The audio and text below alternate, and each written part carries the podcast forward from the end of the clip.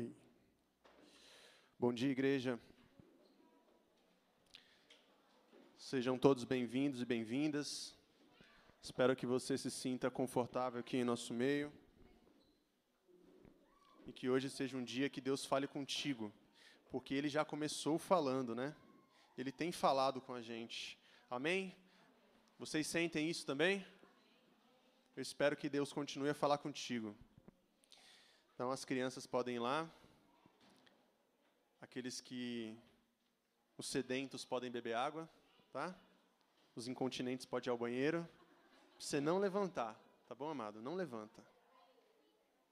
Se for levantar, você levanta só para dar um glória a Deus, para você girar aqui no meio, alguma coisa assim. Caso contrário, não mexa no seu celular, porque Deus quer falar contigo. Amém, igreja? Vocês entendem isso, sim ou não? Amém, então. Nós estamos lendo Romanos, capítulo 9. Você pode ir lá abrir sua Bíblia em Romanos, capítulo 9, e nós vamos dar continuidade à leitura que nós começamos domingo passado. Obrigado, Senhor, por tudo que o Senhor tem feito até aqui, nessa comunidade, nesse povo. Existe uma coisa diferente quando a gente está em conjunto, sabe?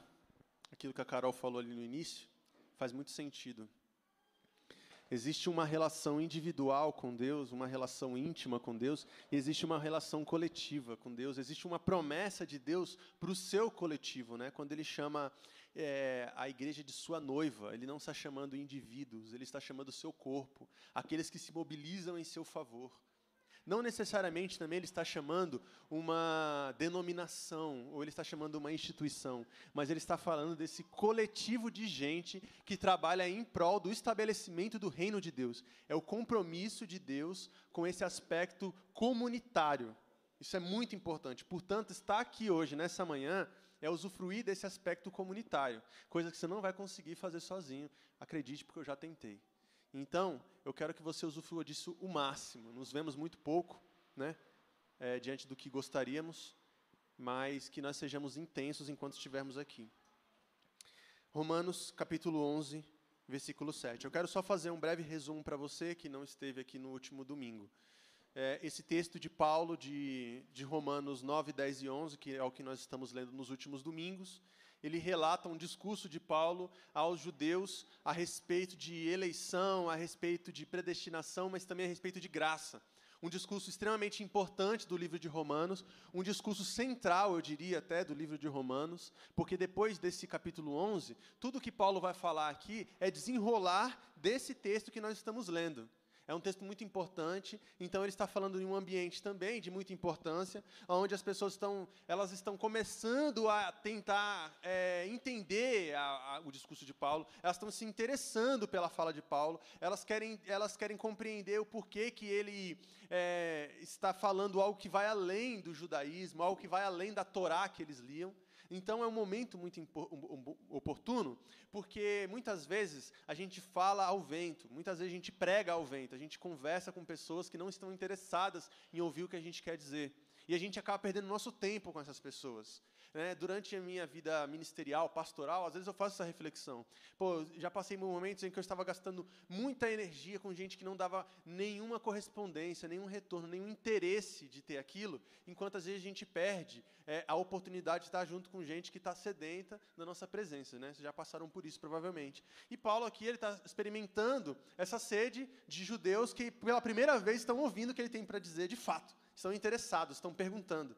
E aí ele começa a falar de que os judeus não é um povo único, de que eles não são exclusivamente o povo de Deus, de que eles são um povo escolhido, mas eles não são os únicos escolhidos de que deles viria a bênção, mas eles não são os únicos que seriam salvos. E ele começa a falar sobre a eleição, de que a eleição ela é para o Israel, é, o Israel sentimental, o Israel transcendente, não somente o Israel étnico, não está falando só do judeu que é de sangue, descendente de Abraão, mas de todo aquele que se torna judeu a partir de Jesus Cristo. Então ele começa a tirar o privilégio exclusivo daquele povo né? Isso no capítulo 9. No capítulo 10, ele começa a fazer uma advertência cruel sobre aquele povo, dizendo que eles mataram Jesus Cristo, dizendo que eles matavam os profetas, dizendo que eles abandonavam a, a mensagem do reino de Deus, de que eles, eles calavam toda vez que Deus queria falar com eles. E aqui no capítulo 11 ele começa a, a, ele começa a, a concluir o seu discurso. E aí, no primeiro momento, ele estava falando sobre os remanescentes, que foi o que a gente leu domingo passado, do 1 até o 7. Ele, Paulo estava dizendo o seguinte: ó, vocês não são os únicos que ainda são fiéis. Né? E ele cita Elias. Elias, um, um, dos, um dos, poucos profetas que não foram é, perseguidos e mortos por Israel, clama a Deus dizendo o seguinte: pô, estão matando os seus profetas, estão matando todo mundo, eu sou o único que não se dobrou. E aí Deus vira para Elias e diz assim: você não é o único. Né? E às vezes a gente fica com essa impressão, né? A gente fica, pô, tá todo, todo mundo é, deturpou a mensagem do Evangelho. Senhor, eu sou o único que está aqui ainda. E Deus olha para a gente e diz: Você não é o único. Você não é tão especial assim. Você é escolhido para resistir. Mas junto com você tem outros que resistem também. Olha o tanto de gente resistindo aqui nessa manhã. Amém? Então não somos solitários assim. Não somos tão especiais assim. E aqui nessa igreja também, essa igreja não é a única que resiste. Existem outras comunidades de fé que estão fazendo trabalhos decentes, que, que, que têm temor a Deus, que fazem aquilo com cuidado, que não usurpam a palavra e nem distorcem em benefício próprio. Existem outras pessoas. Então, essa era a mensagem de Paulo. E ele continua aqui no versículo 7, que a gente vai ler agora. Diz o seguinte: Que dizer então? Israel conseguiu, não conseguiu aquilo que tanto buscava, mas os eleitos a obtiveram. Ó, vamos ler de novo. Que dizer então? Israel não conseguiu aquilo que tanto buscava, mas os eleitos o obtiveram. Do que, que ele está falando? Ele está falando que Israel passou a vida inteira tentando ser justificado a partir da lei, obedecendo mandamentos, cumprindo com regras, estando na igreja todos os domingos, lendo a Bíblia religiosamente sem entender nada cumprindo todos os protocolos, rezando os terços e todos esses processos religiosos que nós fazemos e não alcançaram salvação, redenção, justificação, porque não é assim que Deus trabalha. Aí ele fala, mas os eleitos, quem são os eleitos? Porque ele está fazendo um contraponto com Israel. Aí ele está falando assim: Israel não conseguiu, mas os eleitos conseguiram. Então, consequentemente, os eleitos não são Israel. E ele está falando, e eu sempre digo para você, ao ler a Bíblia, entenda que Israel é quem, gente? Nós, igreja. Certo? A lei é o que, gente? A Bíblia. Certo? Eu estou simplificando a mensagem para você. Então ele está dizendo, da mesma forma que ele falou para os judeus, ele falou para Israel, ele fala para nós também. Vocês, crentes, não conseguiram aquilo que vocês queriam, que era o quê? Justificação a partir das obras de vocês. Vocês fizeram suas boas obras, é, registraram suas boas obras para que o mundo pudesse vê-las, né? Vocês entregam as suas ofertas como se fossem é, esmolas, e ainda assim Deus não vai receber isso, porque não é pela sua obra. Mas tem uma boa notícia também: você não vai ser condenado pela sua má obra, porque Ele está disposto a salvá-lo daquilo que você é em você mesmo, amém? amém? Aí ele fala: Mas os eleitos obtiveram a partir do que? Da fé. Então, ele está dizendo mais uma vez que a graça de Deus se manifesta não a partir daquilo que nós fazemos para Deus, mas a graça de Deus se manifesta a partir da nossa fé em Jesus Cristo. Que é a fé em Jesus Cristo que nos torna pessoas justificadas. Então, ele está dizendo que os gentios, que era o povo não judeu, obtiveram justificação a partir da fé que os judeus não tiveram.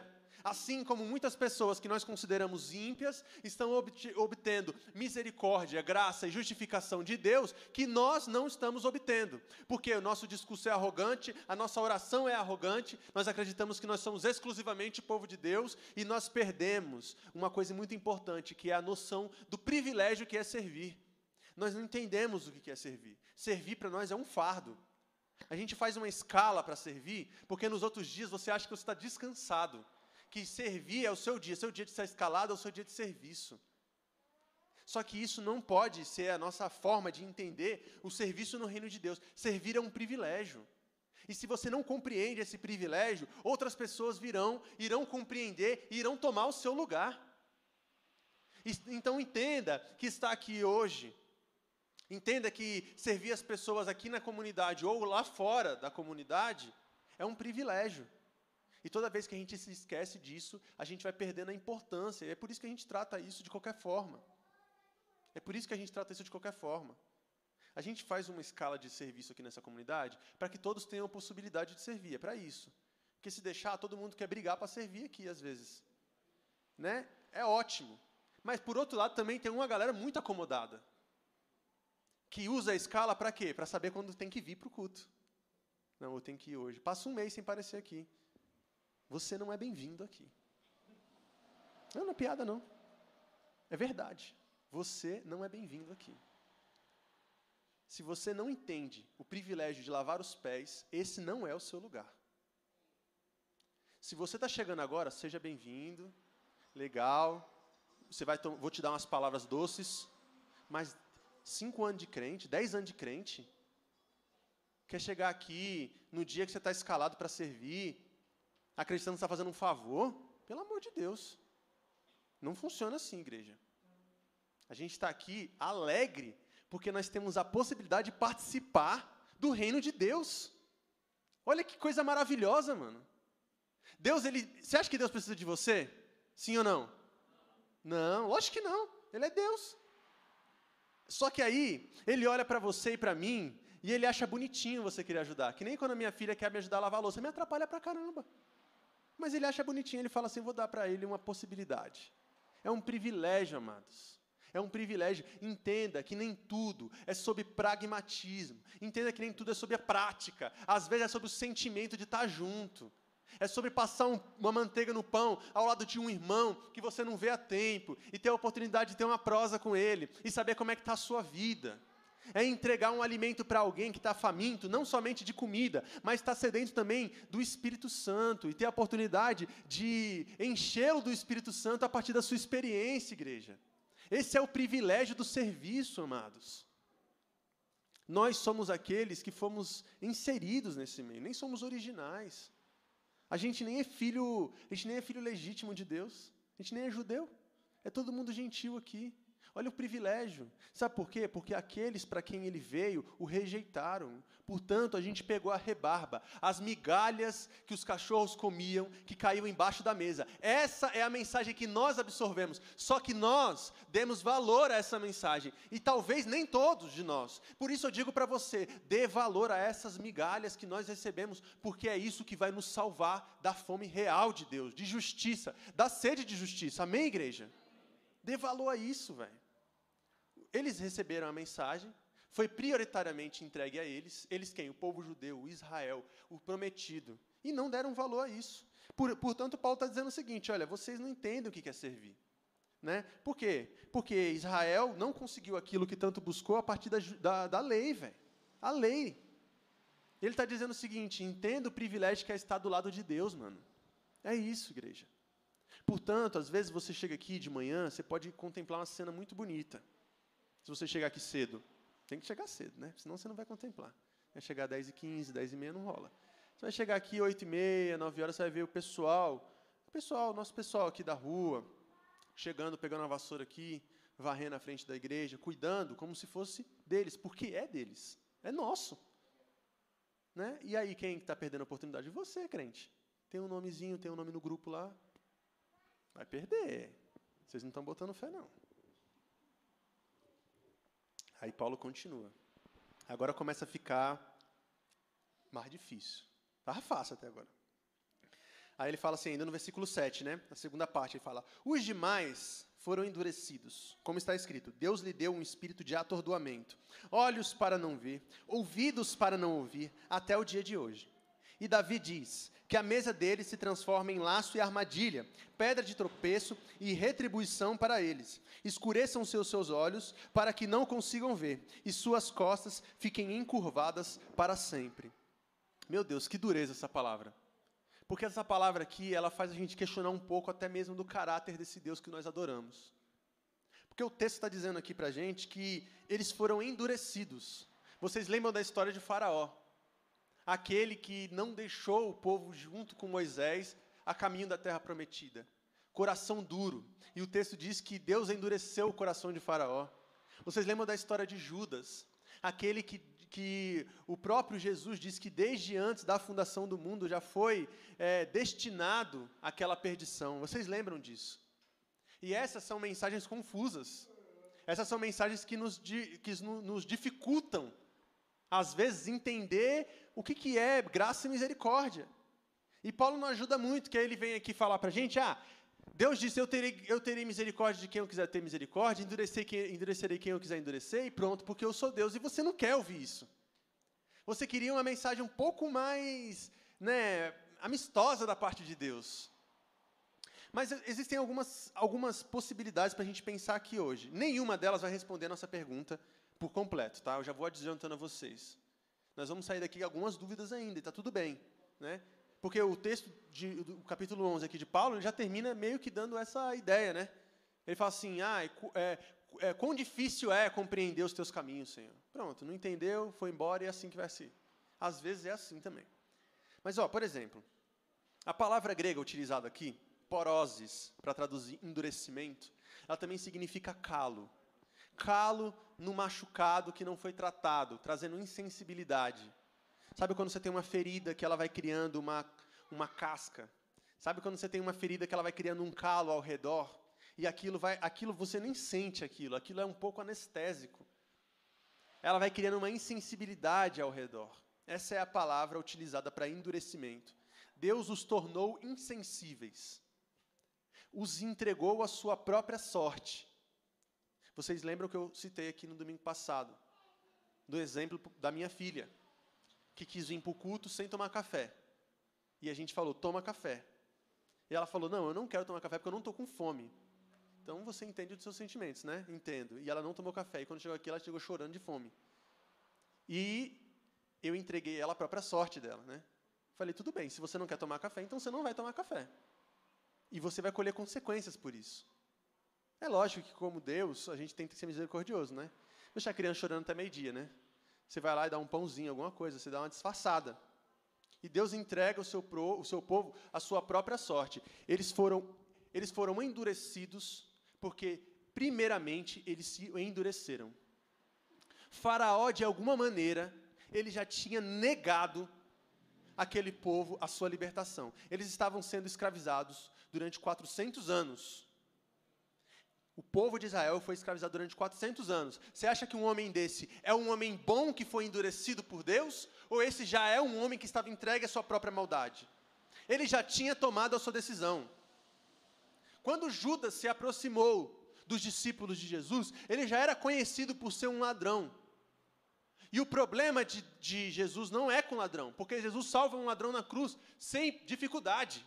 Hoje mesmo você vai estar comigo no paraíso. O problema de Jesus com Judas é que Judas é um homem ganancioso. E esses homens, assim como eu, muitas vezes me viro para Deus e rejeito aquilo que Ele tem para mim, são entregues à sua própria sorte. Ou seja, é, a rejeição da mensagem é uma decisão humana. O endurecimento é um veredicto divino. Você está entregue, então, à sua própria decisão foram endurecidos. Olha o que, o texto diz que a gente leu. Os demais foram endurecidos. E como está escrito, leu, Deus lhe deu um espírito de atordoamento. Aqui ele está citando dois textos. Esse de atordoamento está em Isaías. Aí ele fala o seguinte: olhos para que não veja, ouvidos para não ouvir, até o dia de hoje. Essa mensagem não é para eles. Essa mensagem não vai penetrar nos seus corações. Porque Deus percebeu naqueles homens uma intenção de ocupar o seu lugar. Pensa comigo, o que, que é um rabino do tempo de Jesus se opondo ao ministério de Jesus, senão um homem que se sente como Deus? Um homem que olha para o ministério messiânico e fala assim: Eu rejeito esse filho de Deus. Eles sabem que Jesus é o Messias, eles não são bobos. A dificuldade deles é aceitar Jesus como Messias diferente daquilo que eles planejavam. Quem toma decisão sobre o seu destino ocupa o lugar de Deus. Quem diz quem é irmão e quem não é, ocupa também o lugar de Deus. Assim como nós, muitas vezes, estamos nos colocando nessa posição de dizer: eu não dialogo mais com esse tipo certo de pessoa. Eu não converso mais com esse, com esse certo tipo de pessoa. É você dando veredicto da sua vida sobre suas decisões. Você é o Deus da sua existência. Porque um irmão não escolhe seu irmão. A gente só chama de irmão aquele que chama Deus de pai igual a gente. E toda vez que um irmão está em briga, ele, ele, ele de alguma maneira decepciona seu pai. Nenhum pai gosta de ver os seus, os seus filhos brigados. E a gente está nessa.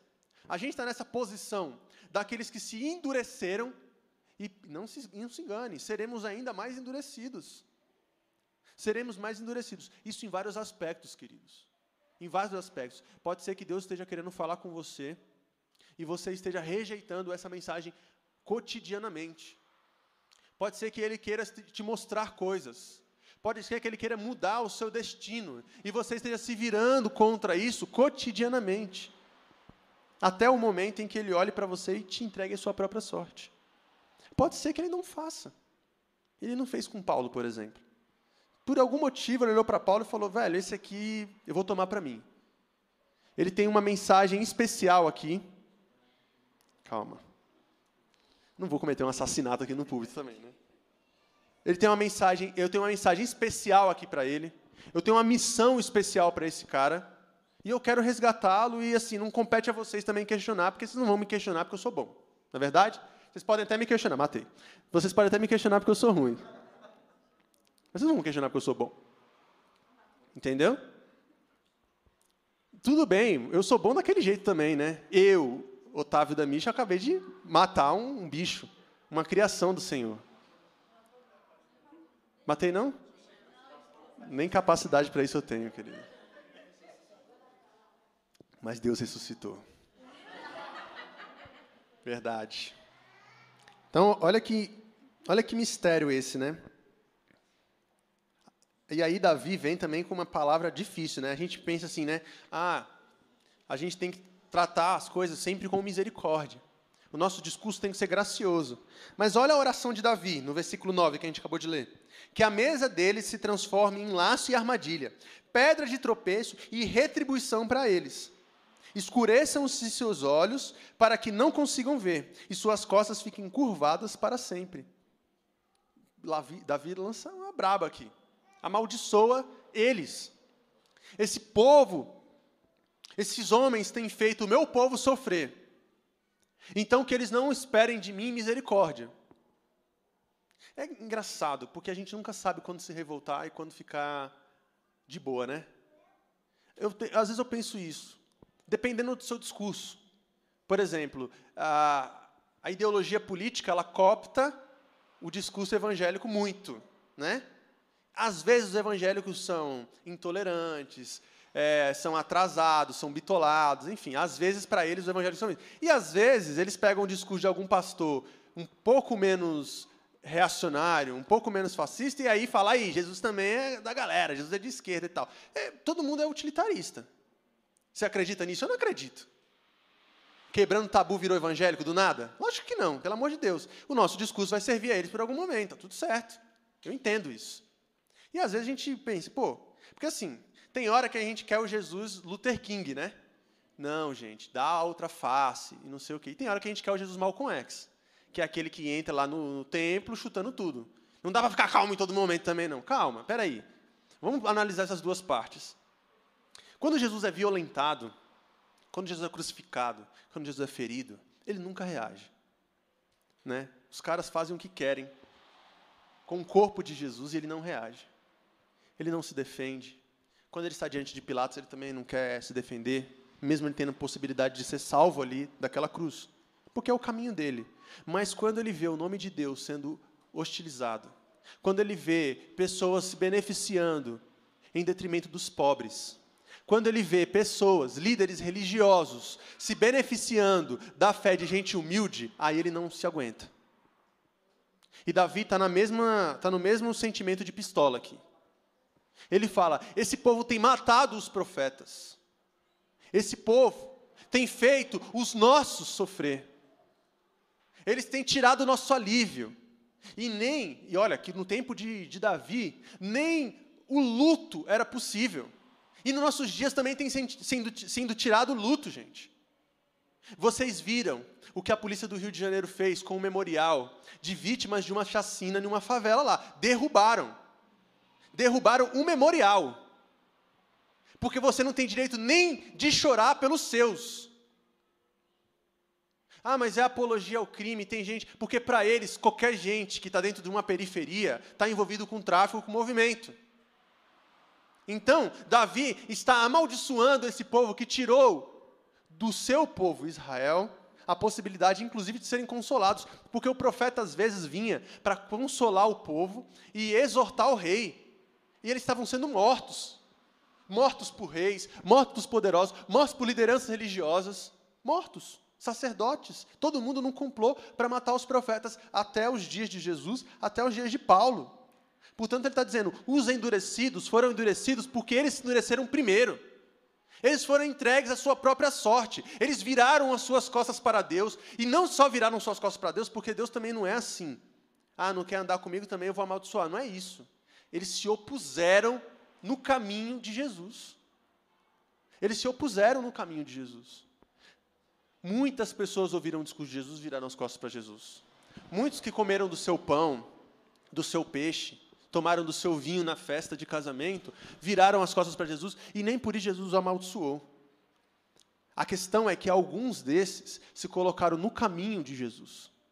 Alguns desses se colocaram diante do plano de Deus, na tentativa de burlar, vamos matar Jesus antes que ele tome toda essa cidade.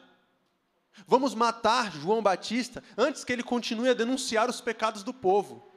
Vamos matar Elias porque ele é um dos poucos resistentes e remanescentes de Israel. Se colocaram contra Deus. Aí, meu amigo, você vai arrumar para a tua cabeça.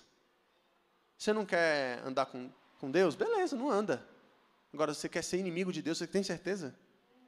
Tem, é, é de Deus que você quer ser inimigo? Eu não acho que seria uma boa escolha. Mas olha que interessante. Aí ele, aí ele continua.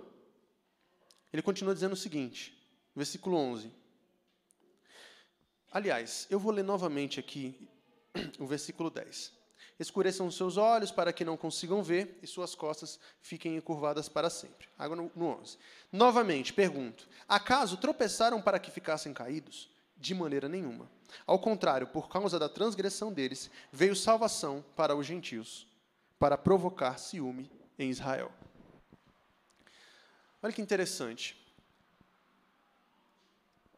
o endurecimento desse povo, que poderia ser uma maldição para eles. Para os gentios, ou seja, para mim e para você, presta atenção aqui. Para mim e para você, foi uma bênção. Porque foi por conta do endurecimento desse povo que os apóstolos foram levados a pregar aos gentios. Se os judeus tivessem acolhido a mensagem de Jesus de primeira, talvez o evangelho teria sido levado para eles, e se eles tivessem entendido que o evangelho era uma mensagem exclusiva dos judeus, teria sido nascido e morto, entre aspas, ali mesmo. Ficaria consumado para eles. Mas a, a mensagem de Jesus, ela, ela era para ser expandida. O plano de Deus era para salvar todos e todas. Portanto, ele usou do endurecimento desse povo, da rejeição desse povo, para enviar os apóstolos, no caso o apóstolo Paulo, que é um apóstolo entre os gentios, para ir pregar aos gentios. Por, portanto, que o que Paulo fala aqui no versículo 11 faz sentido. Ao contrário, por causa da transgressão deles, veio salvação para os gentios, para provocar ciúmes em Israel. Porque todas as coisas cooperam para o bem daqueles que amam a Deus. Amém, igreja? Então, Estou mandando ficar aqui no meio. Portanto, amados, existe uma coisa interessante aqui. A gente acha que a história ela é feita sobre nós, que nós somos os protagonistas de tudo, né? Então, a nossa rejeição à mensagem do Evangelho é o momento de drama da nossa história. A gente acha que é um filme, é aquele momento em que a gente diz não, para depois a gente dizer sim. Tudo é sobre nós que Deus fez todas as coisas para nos beneficiar. E esses homens pensavam assim também. Até que Paulo diz o seguinte: olha, vocês não são é, protagonistas disso aqui, vocês são coadjuvantes. Vocês são apenas uma peça. E por conta do endurecimento de vocês, é que o evangelho tomou forma e proporção mundial. E agora todos vão conhecer o evangelho. E aqueles homens começaram a pensar: peraí, então não é só sobre nós, não, não é só sobre vocês. Inclusive, foi por conta disso. Inclusive, o plano de Deus passava por essa rejeição de vocês, porque nada foge do controle do Senhor. E porque nada foge do seu controle, significa dizer o seguinte: que às vezes você está no meio do caminho acreditando que é o final, e ele está dizendo para você: olha, a minha visão é mais ampla, ainda não chegou o momento, não desanime ainda, não ande ansioso ainda. Por quê? Porque nada foge daquilo que eu estou planejando. Nada foge. Às vezes você pode, amado, de alguma maneira se virar contra Deus. Você pode dizer não para esse Deus. Você pode rejeitar a sua mensagem. Mas eu quero te dizer o seguinte: no final, você vai estar onde Ele quer que você esteja. Seja você convertido a partir de uma cegueira, no caminho de Damasco. Ou seja você dentro da barriga de um peixe, quando você disse, Eu não vou para lá, e ele disse, Vai sim, vai sim. Ah, então, tudo que nós fazemos é da vontade de Deus? Eu não falei isso. Porque a gente não pode corroborar com o discurso de que Deus enviou pandemia para poder ensinar algo para a gente, de que Deus está permitindo pessoas serem violentadas, mulheres serem sexualmente violentadas, porque está tudo dentro do plano de Deus. Isso é mentira. O que eu estou te dizendo para você é que nada impede a conclusão daquilo que Ele quer fazer. Porque Ele, Ele é o mesmo Deus que começou e é o Deus que vai concluir. Portanto, todas as violências que você passar no seu caminho não vão tirar de você a possibilidade de chegar onde Ele quer que você chegue. Não vão. Mas às vezes é difícil entender isso, amado. Às vezes a gente olha assim, mas cara, parece que já está chegando no final. Olha, então, eu pensei que com 30 anos eu teria minha casa própria e eu não tenho ainda. Mas isso é muito pouco, velho. Você nem sabe se esse é o plano de Deus para você. Você nem sabe se é isso que Ele quer para você. Às vezes, é, olha, vou te falar uma coisa: na missão do reino de Deus, é o único lugar onde a gente não se aposenta, amado. É o único lugar. Essa igreja aqui tem poucas cabeças brancas, né, Samuel? Mas vai ter um dia. Um dia nós seremos, além de uma igreja mais diversa na faixa etária, seremos uma igreja velha. Uma hora a gente vai chegar. Uma hora eu vou chegar aqui com meus 50 anos para entregar meu ministério e não sei o que, aquele drama todo. Vai acontecer, amados. E aí, você vai olhar para a gente de nós e você vai ver insatisfação também. Mas eu não, eu não acreditei que eu podia, que eu, que eu estaria aqui nessa cidade. Eu não acredito. Eu pensei que eu estaria mais avante. Mas não acabou. Porque você não se aposenta no reino de Deus. Eu acho impressionante quando vem gente aqui para a coletivação e fala assim: olha, já passei por muitas igrejas, eu já me doei muito, esse tempo já foi. Agora eu preciso descansar um pouco. Então aqui não é seu lugar, amado. Definitivamente aqui não é seu lugar. A gente precisa de gente para dividir o fardo. Aí chega aqui, 30 anos, ai, é porque agora eu preciso descansar. Já, me, já passou essa fase da minha vida. É, para glória. É lá que você descansa, amado. Aqui a gente está para trabalhar, amado. A gente está para servir e não tem idade, não. Quantos pastores eu já vi na minha vida morrerem com 70, 80 anos, 90 anos, 100 anos? Pastor Geraldo morreu com quantos anos? Mano, ele está lá, ativo. Você não precisa estar tá à frente de ministério, não, igreja. Isso é muito pouco. A mensagem do reino de Deus, ela está viva em nós. E você não consegue, quando você está imerso nisso, você não consegue não falar sobre isso. Você não consegue. Você prega em tempo e em fora de tempo. Isso é inconveniente, pô. Tá todo mundo numa balada lá no São João do Cerrado e tudo lá. Então, e Jesus? Gritando no ouvido da pessoa. Porque isso é vibrante dentro de você. Isso é vibrante, faz parte. Ah, só que a gente não pode ter medo, sabe? A gente não pode ter medo. A gente tem que confiar no Deus que começou a boa obra, amados. A gente tem que confiar. E Paulo está falando isso para esse povo aqui, ó. Aí ele começa a dizer para eles o seguinte: o tropeço daqueles caras, a queda deles, a rejeição deles é o benefício de vocês. Aí você fala, bom, então o jogo virou, né? Eles eram os preferidos de Jesus, aliás, eles eram os preferidos de Deus, mataram Jesus, inclusive. Agora parece que eu sou o preferido de Deus. Beleza, né? Povo judeu que se entenda com Deus. Agora é minha vez. Aí ele fala assim: não, não é bem assim porque ele não quer esse espírito de soberba nem com os judeus e nem com você. Ele quer que você entenda a universalidade da sua mensagem. O quão longe precisa chegar o alcance disso. Sabe? E olha, igreja, eu sei que às vezes é difícil para a gente compreender isso na nossa vida. Eu falo assim: a, a, o anúncio da mensagem do Evangelho. Você acha que você precisa ser um evangelista, né? participar do ministério de evangelismo da igreja? Eu não estou falando disso. Tá, e eu também nem posso mensurar os frutos que estão nas suas mãos. Trazer gente para o culto, por exemplo, não significa nada. Significa só uma inserção aqui no meio do corpo, tal. É massa. É bom ver que você tem orgulho. Fico feliz quando você traz um convidado. Mas eu estou falando de uma vida dedicada a transparecer a mensagem do Evangelho. De uma vida que as pessoas consigam enxergar em você, Jesus Cristo, cara. Isso não acaba. Isso não acaba nunca. E essa salvação que veio a partir da rejeição de alguns também não é motivo para nossa soberba nem para nosso orgulho, é motivo para nossa humildade. Não era a intenção de Deus que eles fossem excluídos do reino. Não era a intenção. Agora, isso aqui me faz pensar uma coisa, viu, queridos? Presta atenção aqui que eu vou falar. Isso aqui pode mudar muito do que a gente está conversando desde o início do capítulo 9. Por quê? Nós falamos sobre duas, duas situações muito difíceis aqui, que é Faraó e Judas. Dois homens aparentemente destinados ao endurecimento, destinados à rejeição, destinados a fazer aquilo que levou o plano de Deus a ser executado, dizer não para Deus.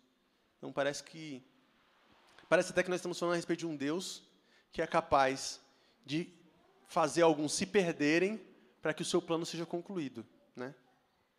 Isso faz a gente balançar nossa fé, né? Pô, mano, então será que Deus é bom a esse ponto? Só que é o seguinte, o texto do versículo 11 que a gente acabou de ler fala o seguinte, ó, ao contrário, é, por, aliás, novamente, né? Acaso tropeçaram para que ficassem caídos? O que, que é tropeçar para ficar caído? O chão é o lugar desses homens, dessas mulheres, desse povo.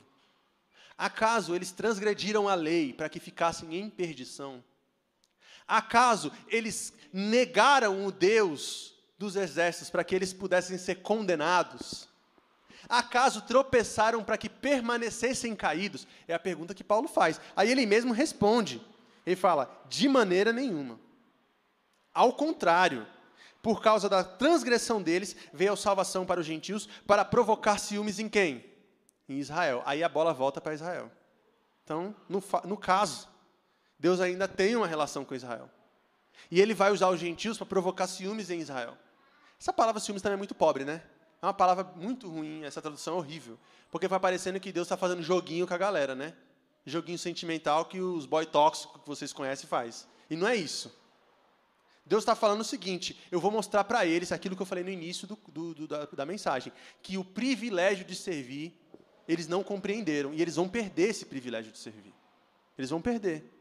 Então, quando eles veem o povo de fora servindo e eles não, talvez eles sejam despertados. Só que Deus não queria que esses homens fossem endurecidos para que permanecessem endurecidos. Ele tinha um plano de resgate para esses homens, o que me faz pensar sobre Judas, o que me faz pensar sobre Faraó e o que me faz pensar sobre todos aqueles que mandaram Jesus para a cruz. Por acaso seria o plano de Deus que eles caíssem para permanecerem caídos? Fica aí uma pergunta para a gente. Talvez todo o discurso que nós observamos e aprendemos de um Deus que é amor, mas é justiça porque condena, possa estar aqui sendo colocado em xeque.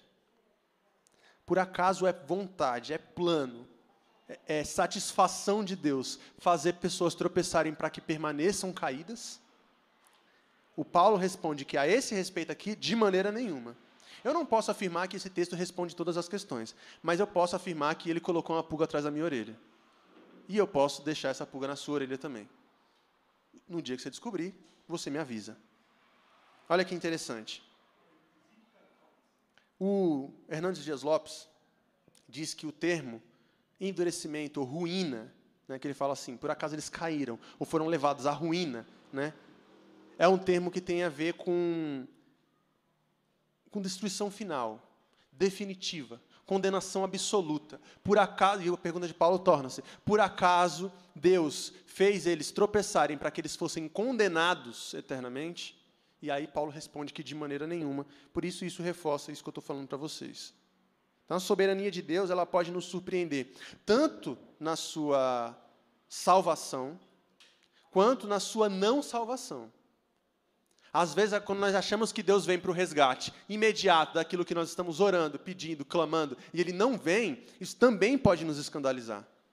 Você imagina o que, é para uma igreja ou para uma família passar pela, pela, pela labuta de orar pela sobrevivência de um ente querido e não ter essa resposta positiva. Isso pode nos mexer com a nossa fé. Mas isso não tira o objetivo final do plano de Deus, de que é que no final das contas nós estaremos aonde ele quer que nós estejamos. E a grande o grande consolo da morte é saber que a vida não acaba aqui, igreja. O grande consolo da morte é saber que nós viveremos para sempre, porque a Bíblia diz que todo aquele que nele crê não vai perecer, mas vai ter o que, igreja? Mais alto. É porque o carro atrapalhou. Vida eterna. Ainda que esteja morto, viverá. Ainda que esteja morto, viverá. Ou seja, mesmo quando a morte acredita ser ela a palavra final, ela não é a palavra final, porque Deus vai colocar a gente aonde Ele quer que nós estejamos no final das contas. Amém, igreja? A morte não para Jesus, ela não para aqueles que seguem a Jesus, mas ela faz Jesus chorar. É a única vez que você vê Jesus chorar. O versículo mais curto da Bíblia é Jesus chorando por um homem que ele sabe que nem estava morto. Jesus chorou. O que é o que é? Clara e salgada. Cabe um olho e pesa uma tonelada. Tem sabor de mel, de mar. Pode ser discreta. Inquilina da dor, morada predileta. Na calada ela vem, refém da esperança. Pois é, é por aí. É, irmãos, é, não é fácil não, mas a gente chega lá. Continuando. Versículo 12. Vocês estão acompanhando, sim ou não? Então olha para mim, não olha para o seu celular, não. Olha para mim. Estou bonito? Olha para mim. Versículo 12 diz o seguinte, ó: "Mas se a transgressão deles significa riqueza para o mundo, seu fracasso riqueza para os gentios, quanto mais significará a sua plenitude. Eu estou falando a vocês gentios, visto que sou apóstolo para os gentios, exalto o meu ministério, na esperança de que de alguma forma possa provocar ciúme em meu próprio povo para salvar alguns deles. Pois, se a rejeição deles é reconciliação do mundo, o que será a sua aceitação senão vida dentre os mortos? Se é santa a parte da massa oferecida como primeiros frutos, toda a massa também o é. Se a raiz é santa, os ramos também serão. Olha só, queridos, se a rejeição dos judeus, o endurecimento deles, fizeram Paulo se voltar para os gentios, é porque Deus tem um amor por nós, aquele povo que não é judeu, aquele povo gentil, um amor tão escandaloso, a ponto dele colocar em xeque a sua credibilidade com o seu próprio povo. Eles serão endurecidos para que eu alcance vocês, porque eu os amo. Para que essa mensagem pudesse chegar aqui hoje, algumas pessoas rejeitaram essa mensagem também. O que não significa que permaneceram em rejeição. O que significa que Deus ele é capaz, inclusive, de salvar aqueles que o rejeitaram, porque Ele tem um amor que supera toda a nossa compreensão, igreja. Mas Ele ama. Ele ama, e é por isso que nós estamos aqui hoje. Essa mensagem já chegou a partir disso. A e aí ele fala o seguinte: ó, se a transgressão deles, a transgressão deles é salvação para nós, imagina o que será a aceitação deles. Se quando eles me negam, vocês são alcançados, imagina quando eles me aceitarem. É o que isso? É vida eterna, velho. É vida em abundância. Vai ser o um momento onde nós poderemos olhar e dizer: toda a terra está cheia da glória de Deus. Não, toda a terra está cheia de evangélicos. Isso é muito pouco. Na verdade, isso até atrapalha às vezes. Nós estamos falando de toda a terra cheia da manifestação da glória de Deus. Quando todo joelho se dobrará, quando todo olho verá, quando toda língua confessará que Jesus Cristo é o Senhor. Não tem outra, mano. É assim. Portanto, não se escandalize com essa rejeição. Não se preocupe com essa transgressão. Não se preocupe com aqueles que não entendem. Não se preocupe com aqueles que não aceitaram. Eles também são alvos do amor de Deus. E Deus ele está em plano de resgate de todas as ovelhas que estão desgarradas. Mas ele também quer contar comigo e com você, para que nós sejamos o cajado que puxa aquelas ovelhas, igreja. Como ouvirão se não há quem pregue? É o que diz o apóstolo no capítulo 10. Como ouvirão se não há quem pregue? Quem, o que, que nós fazemos nesse processo, igreja? A oração tem um poder efetivo, mas ela não é suficiente. As palavras, a vida, a vivência, o caminhar. E eu sei que é difícil. Às vezes você olha e fala assim: ah, velho, eu não quero mais isso não. Quer saber? Estou cansado. Eu estou cansado porque evangelizar gente com panfleto não resolve. A gente sabe disso. Está cheio de panfleto aí. Entendeu? Então, o que, que tem que fazer? Tem que ter trabalho. Tem que viver, tem que caminhar. E às vezes você diz, eu não quero isso não. Só que aí, eu, mais uma vez, eu digo para você: você vai perder o privilégio da oportunidade que é participar do reino de Deus. Porque Ele está em missão, convocando gente que está em missão. Agora, se você entende que esse chamado é para você, eu quero que você levante sua mão assim comigo. Levante sua mão. Só se você entende. Não entende, fala assim, não, velho, eu não quero não. Diga assim, eis-me aqui, Senhor. Mais forte, eis-me aqui, Senhor. Amém. E ele vai ver, mano. Ele vai ver. Aí você que não consegue fazer essa oração, fala assim, eu não consigo levantar a mão assim não, porque eu não sou hipócrita. Eu quero orar para você também, para que um dia você seja transformado a ponto de não conseguir resistir a esse chamado. E que você não consiga mais dizer não para aquilo que Deus quer que você diga sim. Porque ao mesmo tempo que ele pode fazer o que ele fez com Paulo, com você, ele não quer. É mais gostoso quando você vem de maneira voluntária. É melhor, é mais satisfatório quando você diz, eis-me aqui, do que quando tem que te puxar. Mas por amor, às vezes a gente puxa. Às vezes o filho não vai ter opção. Eu não vou deixar ele se ferir. Minha criança não sabe tomar decisões. É assim que Deus olha para você às vezes. E aí ele fala assim: provocar ciúmes nos seus, né? que os gentios provoquem ciúmes nos judeus. Ah, eu fico pensando, nós, enquanto povo evangélico, somos gentis, né? O que, que nós podemos ser referência de ciúmes para alguém, né? Quem é que tem inveja da gente?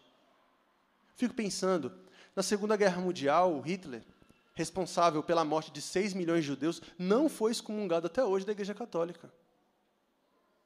A gente não entendeu o que, que é ser um ser enxertado. A gente não entendeu o que é ser convidado. A gente ainda acha que é sobre nós. Se nós entendêssemos o que é honra, por exemplo, a gente ia honrar ainda mais. Eu não estou falando de bandeira de Israel, não, tá, igreja? Pelo amor de Deus. Pelo amor de Deus, isso aí é outra coisa. Isso é política. Eu estou falando da gente entender o nosso lugar de povo acolhido por Deus. A gente entender o nosso lugar de filhos adotivos de Deus. Portanto, ir atrás de todos aqueles que ainda não foram alcançados. É a parábola do banquete do casamento. Você lembra dessa parábola? Olha que, olha que interessante, ela se encontra lá em Mateus capítulo 22, versículo 1. Fala assim, que um rei, ele fez um grande banquete, um casamento, que nem eu fiz aqui. Não foi um grande banquete, né? Mas foi um casamento. E aí ele chamou todos os convidados. Os convidados não vieram para a sua festa. E aí ele manda os seus servos irem às ruas, pegar todo tipo de pessoa que tiver nas ruas para trazer para o seu casamento. Interessante. Na hora, eu, na hora, eu, quando eu fiz o meu casamento, eu falei, é isso que eu quero. Né? Deixa os portões abertos, se chegar alguém aí, bota para dentro. Por quê? Porque é, eu acho que a gente precisa ter uma vida mais aberta. É lindo, só que tem um, um porém. O convidado que faz isso, o, o rei que fez isso e trouxe todos aqueles convidados, aqueles convidados que chegaram depois, somos nós, tá, igreja? Só para vocês entenderem o paralelo. Eles não estão isentos de terem, de terem uma, uma reverência diante de Deus. O rei ele chega em um desses convidados, que foi pego na rua e colocado dentro do seu casamento, que está sem veste nupcial. Ele olha para aquele homem e fala assim: por que você está sem veste nupcial? Amarra esse cara, joga ele para fora daqui. Porque ele também não entendeu o que é reverência. Ele também não entendeu o privilégio de servir. Ele foi acolhido depois. Ele é alvo da minha misericórdia. Ele é filho adotivo. O casamento nem foi feito para ele, mas eu o recebi e ele chega assim, desse jeito. Pô, mas eu estava na rua, estava fazendo compra, os caras chegou lá e falou, vamos para um casamento. Eu entrei, mas entenda onde você está pisando. É figurativo, mas isso nos ensina, amado.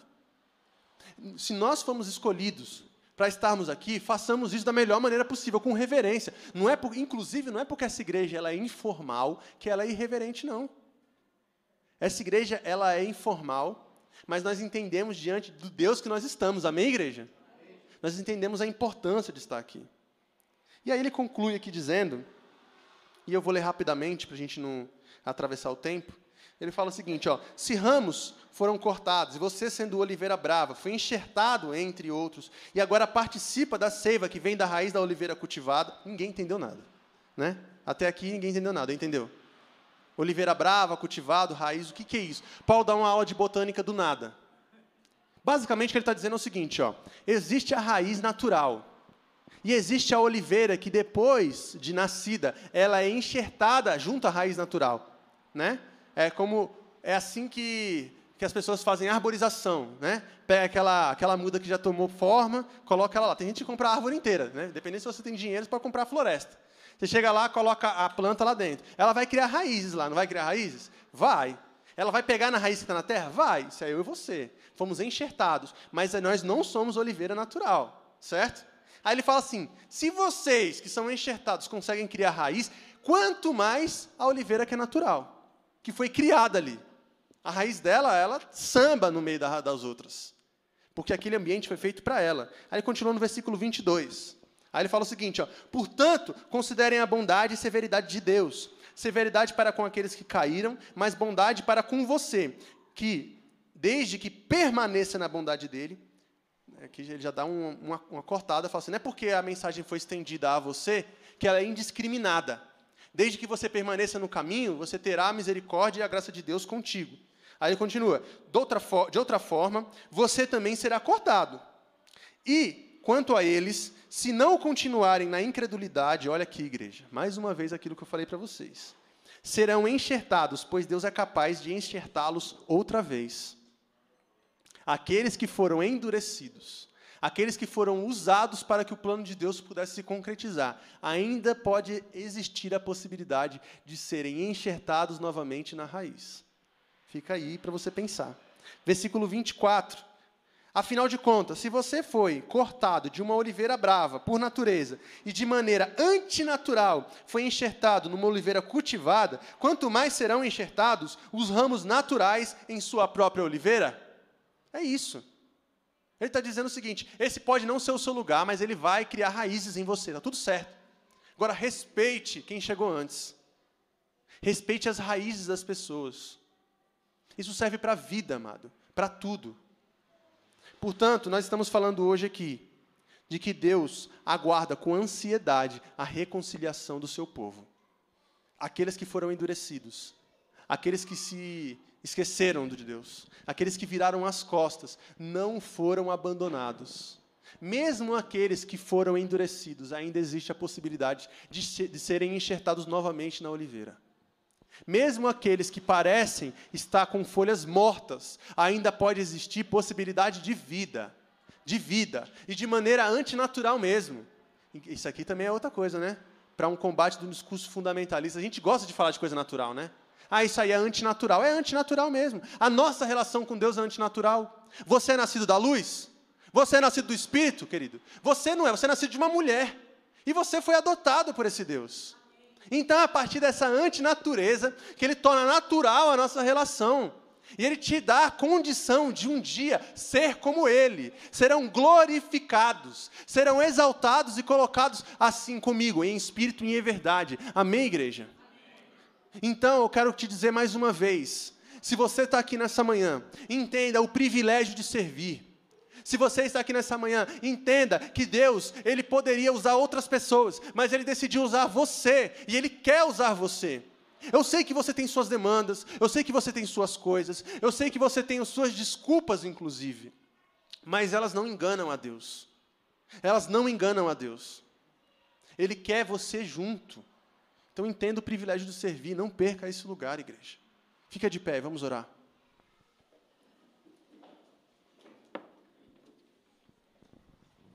Que, quem é você nessa história? Um ramo antinatural e enxertado ou um natural endurecido? Você é aquele que recebeu a primazia e não deu valor a ela? Ou você é aquele que foi acolhido posteriormente e valorizou muito aquilo? Quem é você? Fecha os teus olhos, vamos orar. Espírito Santo de Deus, estamos aqui nessa manhã, agradecidos pela tua manifestação, pelo teu amor. Agradecidos porque o Senhor está caminhando em nosso meio e o Senhor nos colocou, Pai, mesmo que não fôssemos nós os alvos primários dentro do teu reino, Senhor para que pudéssemos ser aqueles que anunciam essa boa nova. Portanto, eu te peço, Senhor, em nome de Jesus, que o Senhor coloque no coração de cada um e cada uma aqui nessa manhã um espírito de pertencimento. Que aqueles que se consideram colocados aqui de maneira antinatural possam criar raízes nesse ambiente que aqueles que se sentem ainda de maneira é, excluída possam criar raízes nesse ambiente. E que nós possamos ver, Senhor, uma revolução acontecer no nosso meio, Pai. Que nós possamos ver mudanças acontecerem em nosso meio, que nós não, não nos conformemos com, essa, com este mundo e com a lógica de poder deste mundo, mas que nós sejamos aquela voz profética, ameaçada de morte, mas que ainda resiste, que não se dobrou, Deus, em nome de Jesus, Pai. Eu te peço, Senhor, que o Senhor coloque o seu Espírito Consolador sobre a vida de cada um e cada uma aqui, Senhor, que nós possamos, Senhor, se sentir sempre participantes, possamos se sentir sempre abraçados, Pai, em nome de Jesus. Não deixe, Pai, que nosso discurso seja um discurso soberbo. Não permita que o nosso discurso nos coloque em lugar de privilégio, de exclusividade, mas que nós possamos entender que fomos resgatados e para isso nós somos ferramentas de resgate. Em nome de Jesus, em nome de Jesus. Amém. Amém. Senta aí um minutinho, querido. Um minutinho. É... Quero só te dar dois recados importantes diante de tudo que nós falamos. Aqueles que são de fora e vão chegando aqui em nosso meio, muitas vezes eles se compadecem da nossa realidade mais do que a gente mesmo.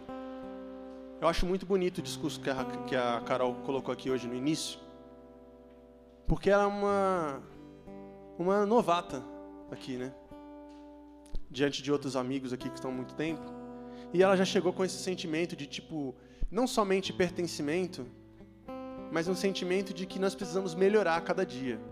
Isso acontece constantemente, igreja.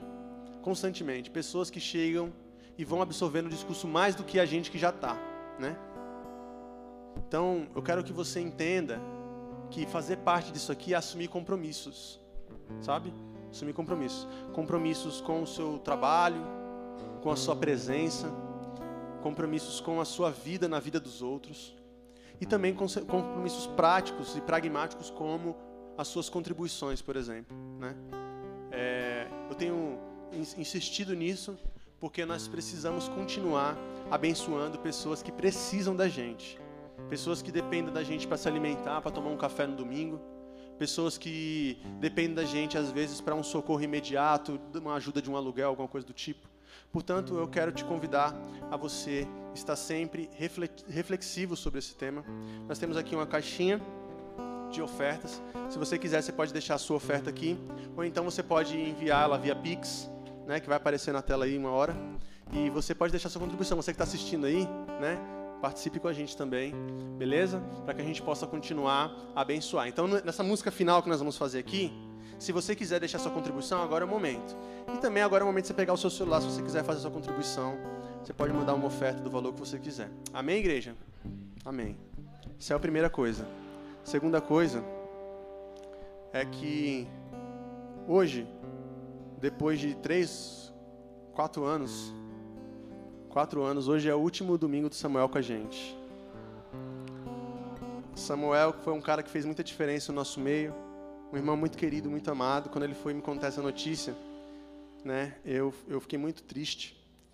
É, mas eu entendi o motivo e eu sei que ele tem coisas para fazer ainda. Eu fico feliz porque ele não está saindo para nada. A gente vê o Samuel sempre aqui ativo, né? Então ele vai vai para uma outra missão que ele precisa concluir com a família dele, com a esposa dele, com o ministério dele. E a gente abençoa ele nessa partida, apesar de ser muito sentido para a gente, né? Saber que não teremos mais aquela velha risada do Carlos Alberto aqui no nosso meio, né? Então, quando você terminar aqui hoje, você pode dar um abraço no Samuel, você vem aqui à frente, deixa sua contribuição, porque o abraço com ele custa, né? Aí você deixa sua contribuição e você dá um abraço no Samuel.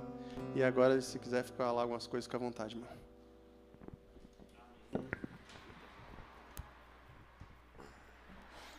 Isso, amém. Posso ler um texto rapidão? Prometo que não vou ser muito longo. Ai, meu Deus, prega demais. É porque eu tive que escrever aqui. Há algum tempo eu tenho um compromisso aos domingos de manhã. Eu vi a coletivação servir, receber, abraçar, acolher, amar, crescer, conquistar seu próprio espaço, crescer mais. Eu participei de projetos como Natal Coletivo, com pessoas que não têm para onde ir e nem com quem comemorar o Natal. Dias das crianças com famílias em situação de rua, distribuição de hambúrguer para irmãos durante a pandemia, abraço com distribuição de itens de necessidade básica no Dia Internacional da Mulher Profissionais do Sexo, sem falar o tradicional café da manhã de domingo de manhã. Por inúmeras vezes eu vi e pude somar com pessoas que se levantaram para pagar um aluguel atrasado de um irmão, cesta básica para irmãos que não tinham o que comer, um fogão, uma geladeira, um lar, ou um banho, uma roupa para vestir, um agasalho para aquecer. Na pandemia, a coletivação pagou o meu condomínio quando eu não via saída. Aí alguns podem falar, boas obras não salvam ninguém, mas sim, aqui se adora e se levanta o nome de um Jesus vivo. Durante esse tempo, eu vi inúmeras críticas, defeitos, apontamentos de inúmeras pessoas que sequer deram a oportunidade de servir nesse lugar. E digo mais: um dia eu fui essa pessoa. Como Paulo, quando eu conheci o que essa comunidade fazia, eu fui o primeiro a me levantar para defender. Por diversas vezes perdi convivência e deixei de ser convidado por diversos locais para participar, por participar dessa comunidade. Hoje eu me orgulho de fazer parte desse lugar e de ter feito amigos e de ter feito família e de poder retornar aqui em qualquer outro momento e dizer: esse lugar também é o meu lugar.